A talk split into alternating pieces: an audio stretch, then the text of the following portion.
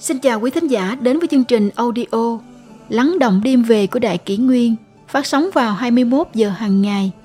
Đại Kỷ Nguyên hy vọng quý thính giả có những phút giây chiêm nghiệm sâu lắng sau mỗi ngày làm việc bận rộn. Hôm nay, chúng tôi xin gửi đến các bạn thính giả câu chuyện Cảnh tượng tại không gian khác sau khi phá thai, những điều hiếm khi tiết lộ gây rúng động. Đa số mọi người đều biết rằng phá thai là không tốt, nhưng lại không hiểu rằng đó là một tội ác nghiêm trọng. Người ta phá thai vì có nỗi khổ riêng, nhưng biết đâu quyết định này của họ sẽ khiến một sinh mệnh phải chịu khổ cùng cực. Thượng sư Trác Đức Ba Mổ, còn gọi là Thượng sư Không Hành, là một vị lạc ma sinh ra tại Ấn Độ. Ông được cho là đã chết bốn lần trong tổng cộng 70 ngày và đều sống lại ngay sau đó. Ông nói rằng đa số con người đều rất mù mờ về khái niệm phá thai, không biết rằng phá thai là tạo nghiệp to lớn. Ở góc độ khoa học, đứa trẻ ấy sẽ phải chịu đựng rất nhiều đau đớn, cuối cùng bị tước đi sự sống trong im lặng. Vậy phá thai có ý nghĩa như thế nào ở một góc độ thâm sâu hơn? Tại một buổi lễ, Thượng sư không hành tiến hành siêu độ cho các linh hồn chưa được siêu thoát. Trong những người hành lễ, có một phụ nữ trung niên. Bà cầu xin Thượng sư không hành, con xin Ngài hãy siêu độ cho thai nhi đã mất của con. Thượng sư không hành nói, các vị làm chuyện gì đây?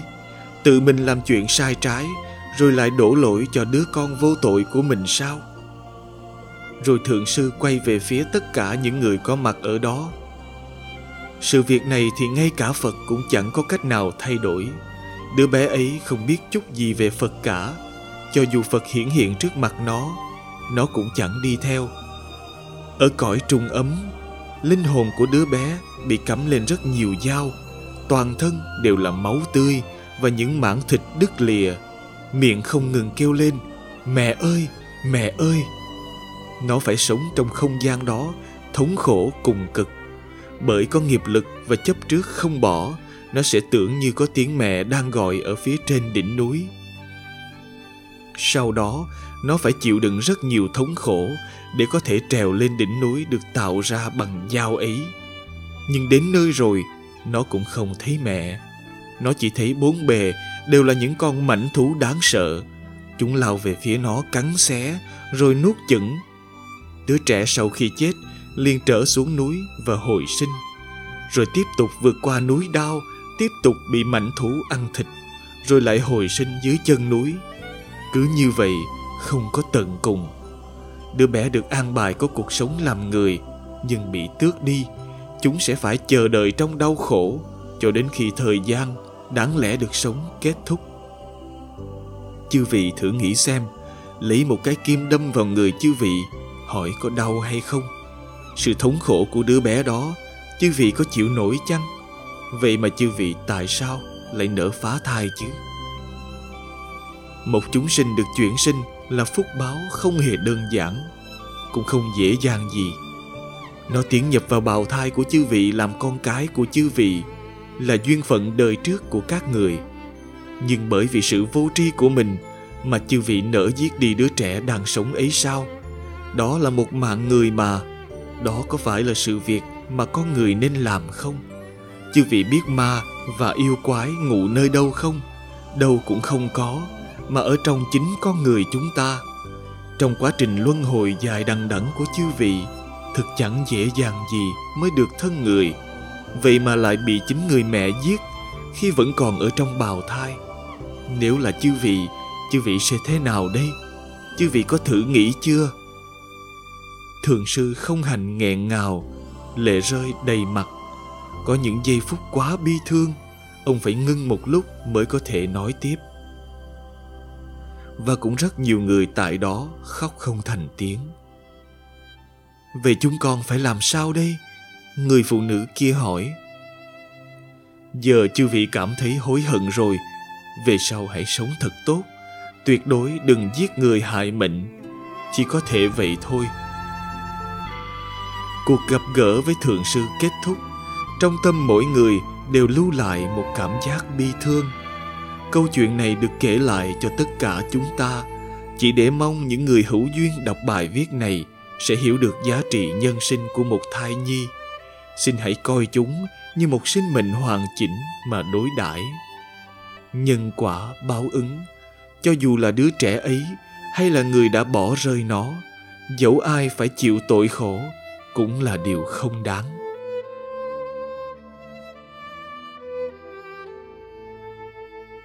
Tiếp theo chúng tôi xin gửi tới quý thính giả câu chuyện. Chàng trai nhìn thấy sổ thọ mệnh dưới âm gian. Tương truyền, dưới âm gian có một thứ gọi là sổ sinh tử, tức sổ thọ mệnh. Khi dương thọ của ai đó kết thúc, Diêm Vương sẽ sai quỷ hắc bạch vô thường hoặc quỷ đầu trâu mặt ngựa đưa hồn phách người chết xuống địa phủ để tiếp nhận thẩm phán. Một cư sĩ tên là Lý Tử Khoan, từng được đưa đến âm gian. Tại đây anh vô tình thấy cuốn sổ sinh tử ghi chép chi tiết thọ mệnh của con người. Anh đã viết lại những trải nghiệm kỳ lạ của mình và gọi đó là lược thuật nhân duyên học Phật và câu chuyện hộ giáo của tôi. Câu chuyện ấy đại thể như sau. Tôi sinh ra trong gia đình nho học. Từ các cụ cao tầng tổ cho đến cha tôi đều theo nghiệp nho gia. Hầu hết các thư tịch lưu giữ trong nhà đều là kinh thư sử sách, tử tập, thí thiếp và thời văn. Nhưng không có một cuốn kinh Phật nào. Tuy nhiên, trong điện thờ ở chính đường lại có tượng Quan Thế Âm Bồ Tát. Thuở nhỏ khi còn học ở trường tư thục, tôi rất thích đọc các loại sách như âm chất văn, có nghĩa là sách về tốt, xấu, họa phúc thiên định, hoặc khuyến thiện thư, sách khuyên hành thiện tích đức và các loại tiểu thuyết kinh điển đặc biệt là cuốn Tây Du Ký. Tôi cũng thường tụng niệm câu châm ngôn sáu chữ Án Mani Bát Di Hồng mà Pháp Sư Huyền Trang thường niệm bởi tôi cho rằng câu chú ngữ ấy có thể hàng phục yêu ma quỷ quái. Mỗi khi đường Huyền Trang gặp nạn, Quan Thế Âm Bồ Tát đều lập tức đến cứu hộ. Do đó khi trong lòng thấy kinh sợ, tôi đều niệm thánh hiệu của Bồ Tát để nỗi sợ hãi tiêu tan. Một hôm, trên đường đến thăm một người cô ở Hà Tây. Lúc qua cầu tôi đã bất cẩn ngã xuống sông. May mắn có người cứu vớt nên tôi mới tránh khỏi chết đuối. Tuy nhiên khi trở về nhà tôi lại đổ bệnh, sốt cao nhiều ngày liền. Dẫu uống bao nhiêu thuốc cũng không thuyên giảm. Cha mẹ tôi buồn rầu lo lắng. Bèn mời thầy phù thủy về làm lễ cúng tế, tục gọi là chiêu hồn. Tôi nằm mê man trên giường, trong lúc hôn mê tôi thấy có mấy người phu khuân vác, vừa đen vừa xấu, khiêng kiệu tre đến và kéo tôi vào trong kiệu. Rồi họ chạy như bay, không biết về phương nào. Tôi niệm thánh hiệu của quan Thế Âm Bồ Tát. Quả nhiên, thấy Bồ Tát hiện thân đi theo bảo hộ. Chiếc kiệu được đưa đến trước một cung điện, rồi lách qua cửa bên mà vào. Khi qua mấy hành lang quanh co, tôi nhìn thấy bên trong có rất nhiều người đang chịu cực hình như dao cưa, vạt dầu, lửa thiêu, đánh gậy, vân vân. Chỉ cần liếc nhìn qua là đã thấy kinh sợ. Cuối cùng cũng đến hậu cung. Tại đó có một vị vương gia đang ngồi trên bảo tọa, diện mạo nghiêm trang. Bên cạnh là viên thủ thư quản lý sổ sách. Tôi được lệnh quỳ dưới điện. Vương gia hỏi thủ thư rằng, Người này đã hết thọ mệnh chưa?